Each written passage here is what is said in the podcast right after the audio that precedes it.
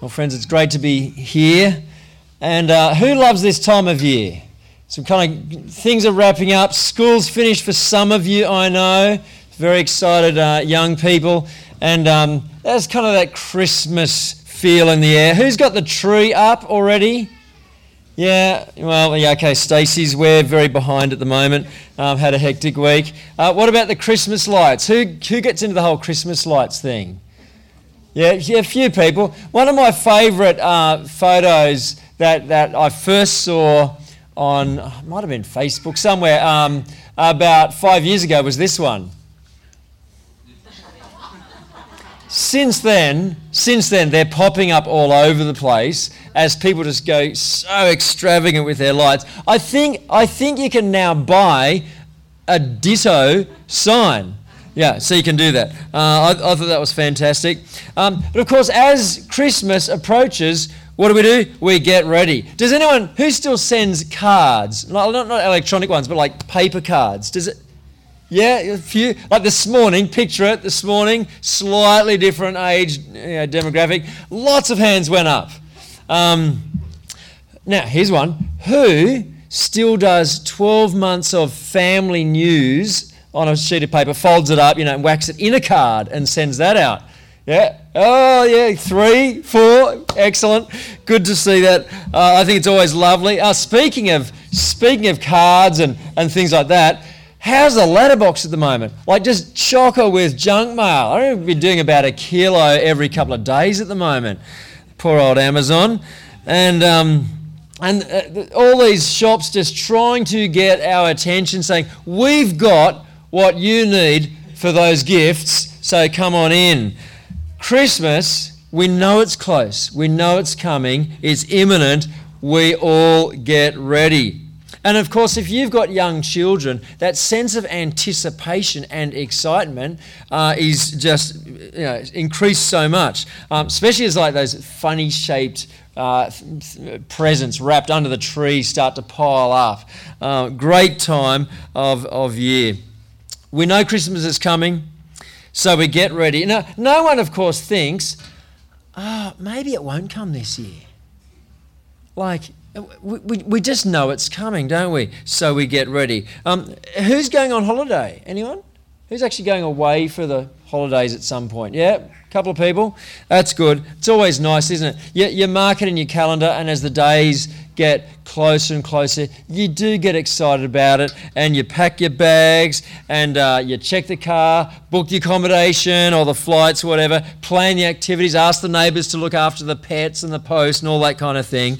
Um, uh, whenever there's a certain important event, whether it's Christmas, holidays, or just going to work or school, we get ready. We get ready. If you kind of haven't got the point that I'm making so far. Here it is, it's on the screen. What we believe about the future impacts how we behave in the present. I was just trying to make it sound good. Um, that's true, isn't it? It's true. This passage that we're looking at tonight, this passage tells us that Jesus is going to return and it encourages us to be prepared, to get ready, so look at that screen again. What we truly believe is going to happen in the future impacts what we do in the present. It shapes our priorities, it shapes our decision making and our plans and our spending, our lifestyle choices, our relationships, our everything. Like, like dye infiltrating water. Or have you ever put your whites in the washing machine and someone's thrown a brand new red sock in there or something like that? Like it, it just it just infiltrates and affects and colors everything else. That's what our knowledge of the return of Christ is supposed to do in our lives. There's no such thing as a tie dye Christian, by the way. You know, a bit of belief, bit of not belief. Um, as we look at God's word tonight, let's dive into it. Let me uh, pray first. Dear Father, thank you for the great encouragement of your word. Thank you for the way it helps us make sense of life and gives us certain hope for eternity. Please help us understand this passage so that we can be ready for Jesus. because we know it's not a matter of if, but when. Amen. Um, do keep your Bibles open. Uh, today's passage, of course, flows straight on from what we looked at last week uh, and can builds on that. So let me just give you a really brief, ca- brief recap if you weren't here. Um, the Thessalonians were really, really worried about believers who had died before Jesus returned. Paul encouraged them by showing them that when a believer dies, grief, real grief, and hope are not opposites, they're actually friends. On the day of the Lord, the coming day of the Lord, when Jesus returns, the dead in Christ will rise first, followed by believers who are still living, and then will all be with each other and with the Lord Jesus forever. What, what a glorious hope we have. But you can kind of imagine someone up the back, you know, putting up their hand with a question. Yeah, all sounds good, but like when? When, you know, like give us a date, give us a time so we can RSVP and prepare for it. Paul responds to that question in today's passage. Follow it with me. Now, brothers and sisters, just starting at verse 1, about times and dates, we do not need to write to you, for you know very well that the day of the Lord will come like a thief in the night. While people are saying peace and safety, destruction will come on them suddenly as labor pains on a pregnant woman, and they will not escape. The day of the Lord's a common theme in both the Old and the New Testament. This fearful day, and at the same time, a kind of glorious day. The Old Testament prophets look forward to a day uh, when God would intervene in human history to bring peace and lasting security to his people and at the same time to bring judgment on all who oppose him. It would be a time when people of all nations would turn to the Lord, and his law would be written on their hearts.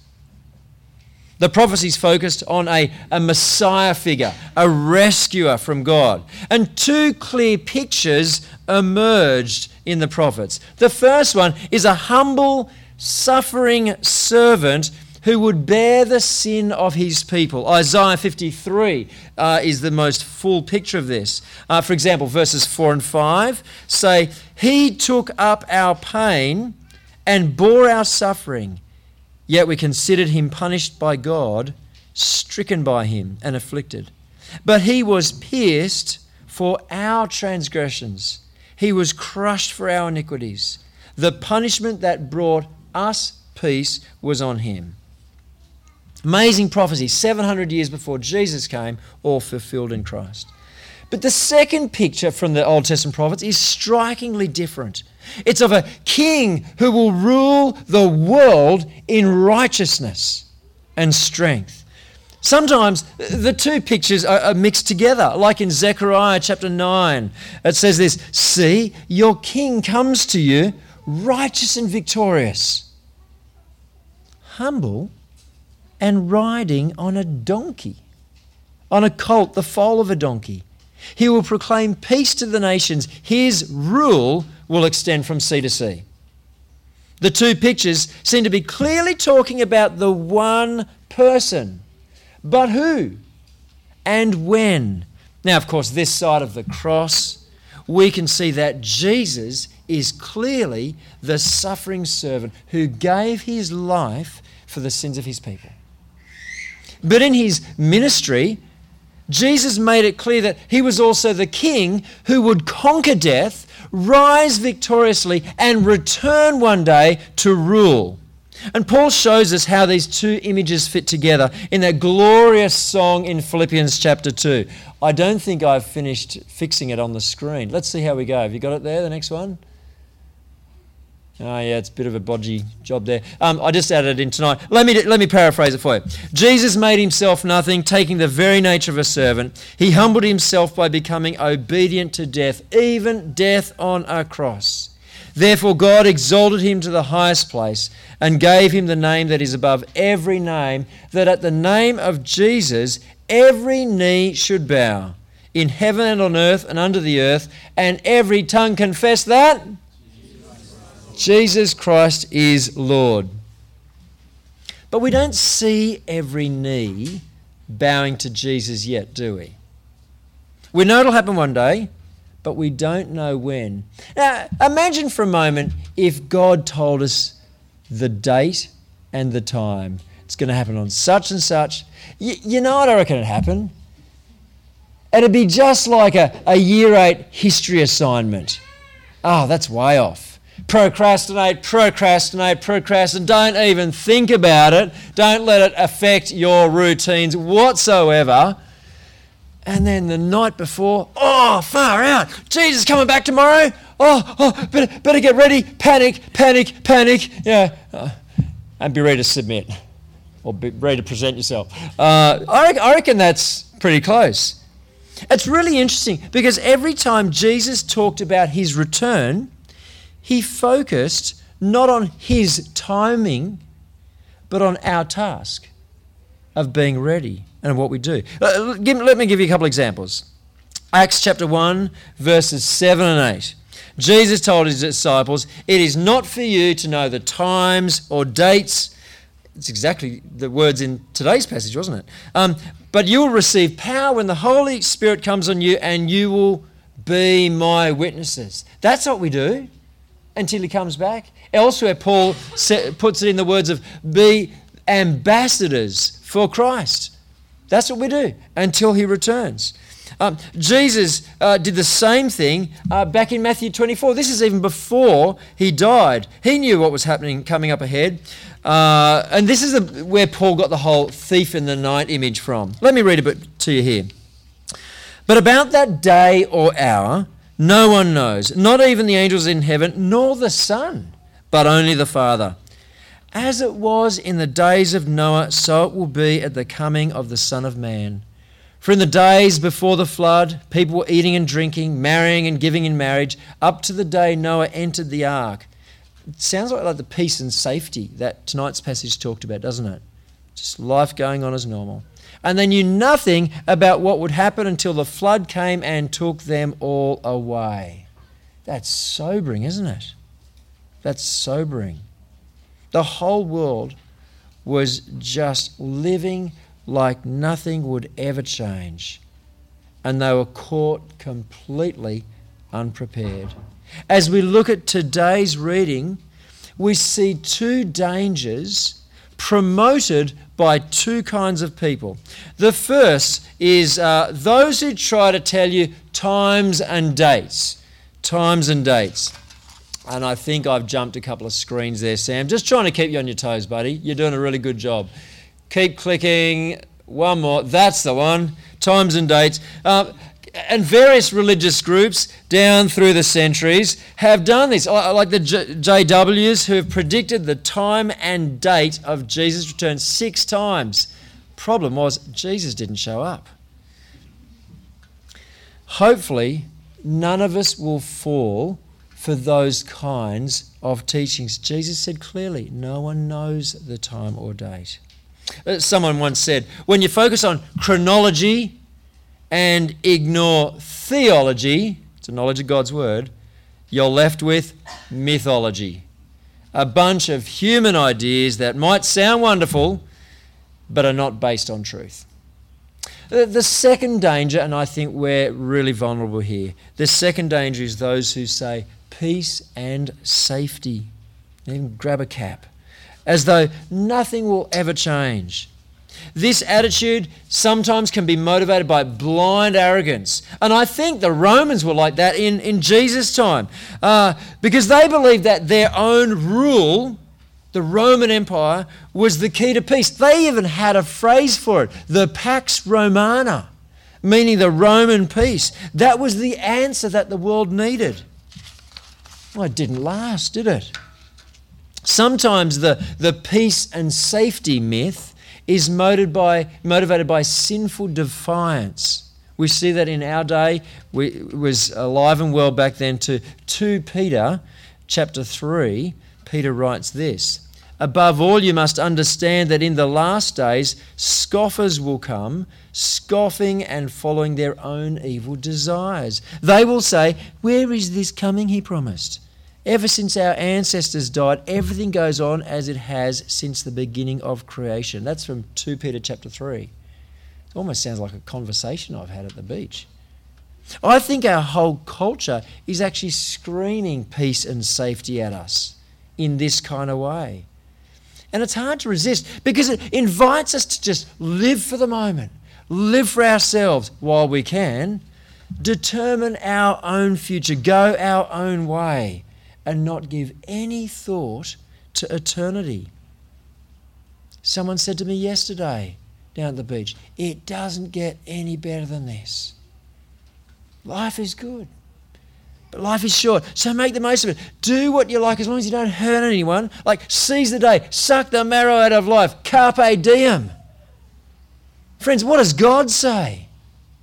Look at verse 3. Destruction will come upon them suddenly, as labour pains on a pregnant woman, and they will not escape.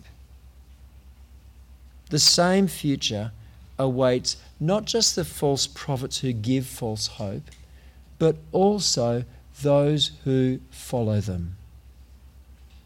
This is one reason why we as a church give a, a, real high priority to trying to understand God's Word. So we can have confidence in the truths of Scripture and build our lives on that. And so that we can spot any kind of false teaching, no matter how pleasant it might sound or how alarming it might sound. As we go on in this passage, the next few verses expand on this contrast between believers, whom he keeps on calling brothers and sisters, and unbelievers. And we're going to kind of build this up on the screen. Notice there's no middle option. You can't kind of half believe and half not believe. Doesn't really make any sense. Let's put it all together. Paul uses pronouns like uh, we, you, and us for believers. He's a believer, he's talking to believers. While unbelievers are simply referred to as others down in verse 6, and he says there, don't be like them. Verse 4, uh, I have to admit, um, the, the new NIV which we're using, I think, NI, I think verse 4 is a bit ambiguous the way it reads. It's grammatically correct, but it's not that clear. Um, what it means, you're all looking at it now, aren't you? um, uh, let me read what the New Living Translation says. Sometimes, if it's not quite clear, I look at another good translation and to see how it puts it. NLT says this, but you aren't in the dark about these things, dear brothers and sisters, and you won't be surprised when the day of the Lord comes like a thief. Does that sort of make it a bit clearer? Uh, it sounds a bit ambiguous in the NIV. In verse 5, believers are children of the light and children of the day compared to those who belong to night and darkness.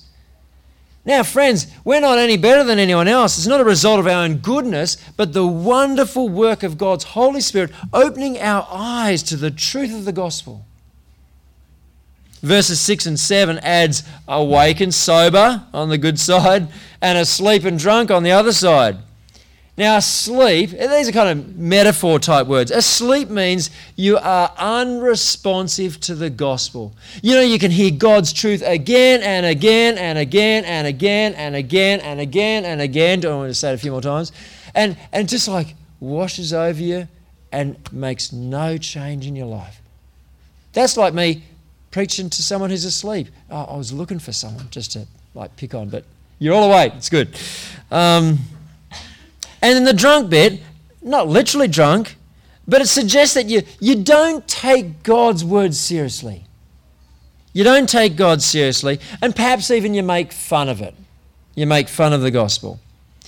Have a look at what's on screen at the moment. Let me ask you this What side best describes your spiritual condition right now?